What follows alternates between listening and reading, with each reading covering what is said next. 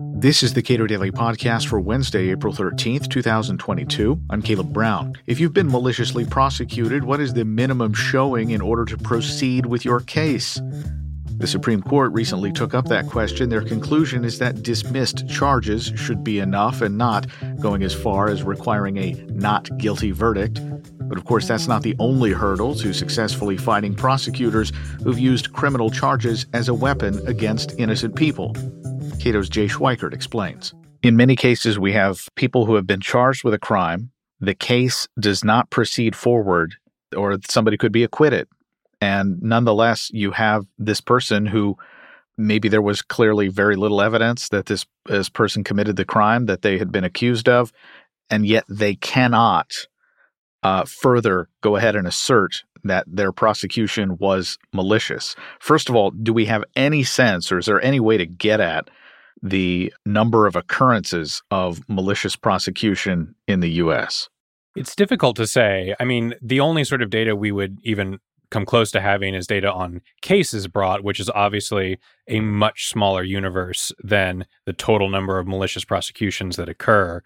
Um, there is there are a lot of these cases because there is a very deep and well developed circuit split on what the elements for a malicious prosecution claim are, uh, which is what the court, which is the reason why the court took up the issue in Thompson versus Clark. So it's definitely something that occurs with uh, quite commonly.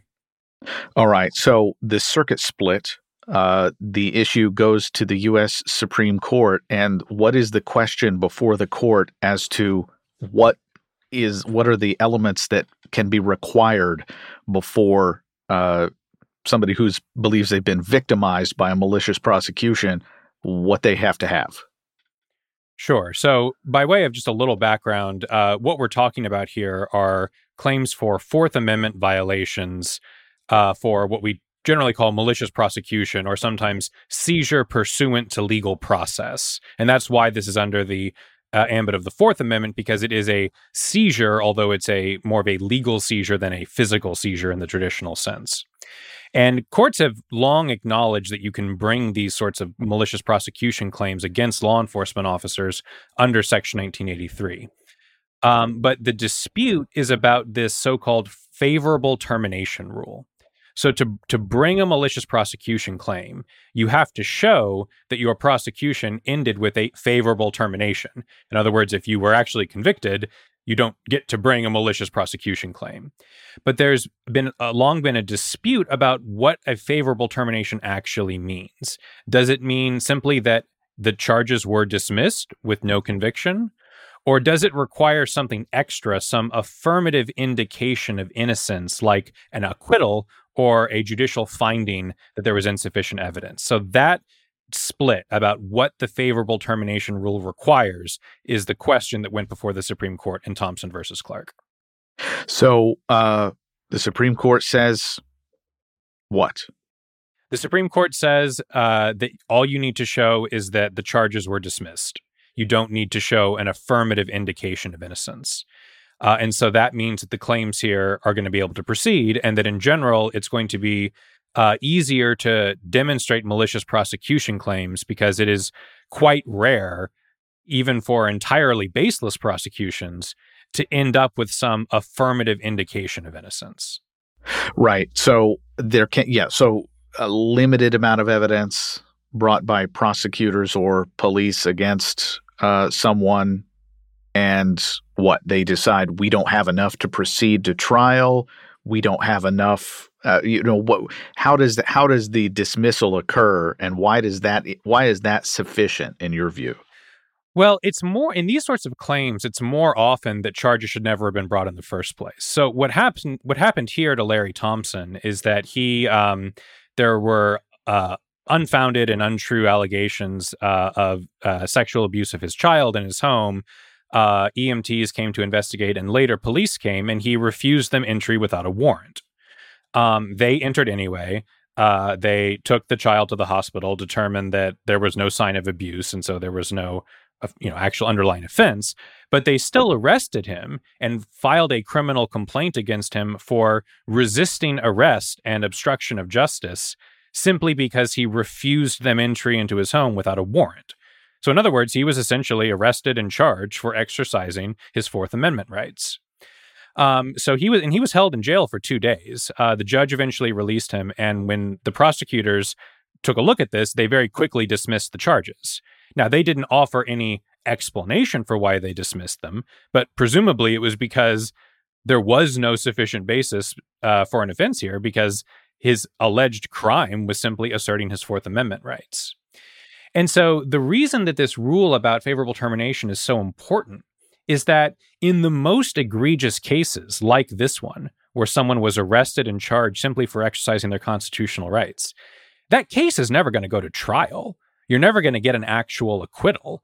Uh, any you know halfway competent prosecutor is going to dismiss that case quite quickly, and of course they're not going to say anything extra on the record about why they're dismissing it.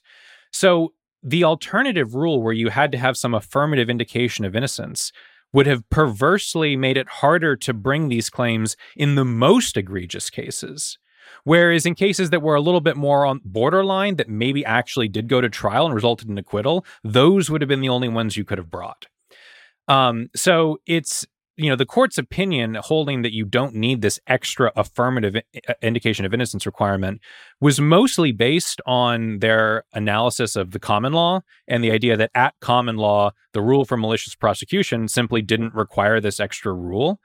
But it also just has this underlying common sense basis which is that uh, the most egregious kinds of malicious prosecutions are not going to be the sort of claims that give rise to this extra affirmative indication of innocence. The court um, here ruled in favor of Mr. Thompson.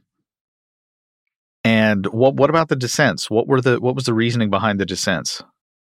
So, uh, you know, the court ruled 6 3. Ju- uh, Justice Kavanaugh wrote the majority opinion. Um, Justice Alito uh, dissented, joined by Justices Thomas and Gorsuch. And their dissent was actually not about this uh, affirmative indication of innocence rule at all. What they were saying is that, hey, actually, we shouldn't recognize a malicious prosecution claim under the Fourth Amendment at all. So they were kind of taking a much wider view of this issue um, and saying, you know, like put aside this like doctrinal, this circuit split about what this rule requires. Uh, actually, this is just not the sort of claim you should be able to bring in the first place. Um, which I mean, and they do raise some arguments that malicious prosecution claims look a little bit different than typical Fourth Amendment claims because, again, the seizure here is is seizure pursuant to legal process, not just a cop physically seizing someone without probable cause. Um, you know, nevertheless, the court has acknowledged these claims uh, for many years, and lower courts routinely acknowledge them. And there's no dispute that these were well established uh, common law torts. Now, the dissent's position here was, well, you should just bring a common law tort in, under state law. You shouldn't have to bring a Section 1983 claim. Um, but so no one actually, none of no no member of the dissent even disputed the court's resolution of the favorable termination rule. They were just saying we shouldn't be deciding this in the first place. So, how does this case alter our understanding of Section 1983 of the Civil Rights Act? Does it? Well, it's a it's a small but significant change specifically to. I mean, it, it's a change that only applies to the tort of malicious prosecution, um, and it will definitely be easier to bring those sorts of claims now. And and that's important because these claims often involve, you know, truly egregious, uh, vindictive misconduct, like you know, with the law, law, uh, the law enforcement officers engaged in here, punishing a man simply for asserting his Fourth Amendment rights. Um, what this does not change is all of the other baggage associated with Section 1983, most obviously qualified immunity. Um, this case is not over. Uh, the court remanded to the lower court to, you know, proceed just with this clarified basis for what um, the favorable termination rule requires. But they made clear, you know, he still has to overcome qualified immunity. And in fact, that was, you know, one of the arguments made that you know that, he, that Thompson made in support of his case was, hey, you shouldn't worry so much about this because police officers will still have qualified immunity even if you rule for me on this doctrinal issue about favorable termination, which you know is is obviously problematic and in a lot of ways may be the more significant barrier in a lot of these cases. Um, so, you know, I mean, I think that there's, you know, a good argument that this would have been an obvious constitutional violation, but that'll be something we have to see when it goes back to the lower courts. So uh, there's still a lot of obstacles before he can get relief. I, I can imagine a set of circumstances in which police think they've got somebody uh, that they can arrest and charge, realize very quickly that they've made a mistake and then nonetheless push ahead with charges in hopes that something comes to light uh, that will assist them moving forward. That and and this case at least appears to give maybe give police pause in those kinds of instances. I think that's right, and I mean it's worth clarifying. I mean two important clarifications here. Malicious prosecution doesn't mean you were arrested and charged and turned out to be innocent right? Um, it, there are certainly cases where someone can be innocent and can be arrested, but as long as the police had probable cause, which is you know not that high of a bar, um, they haven't violated anyone's constitutional right. So the point here isn't you can sue police anytime you're arrested and think you shouldn't have been. It's you can sue if you are arrested and charged without probable cause in the first place. The other clarifying point to mention is that it's somewhat ironic because we're talking about malicious prosecution, but you may wonder why are we only talking about police officers? Well, that's because prosecutors have absolute immunity under Section 1983. They can never be sued. Now, in this particular case, it looks like the prosecutors uh, did the right thing and dismissed these charges quite quickly once they got a look at what was actually involved. But it's actually, it would be impossible to maintain a malicious prosecution suit against a prosecutor not for any of the doctrinal reasons at issue in this case, but simply because they are the court has held erroneously that they are absolutely immune from civil liability uh, under Section 1983 for any actions taken as a prosecutor. So, this tort of malicious prosecution is really only relevant when law enforcement officers uh, file criminal complaints and initiate those proceedings against individuals. Jay Schweikert is a research fellow at the Cato Institute. Subscribe to and give a rating to the Cato Daily Podcast on your podcast platform of choice, and follow us on Twitter at Cato Podcast.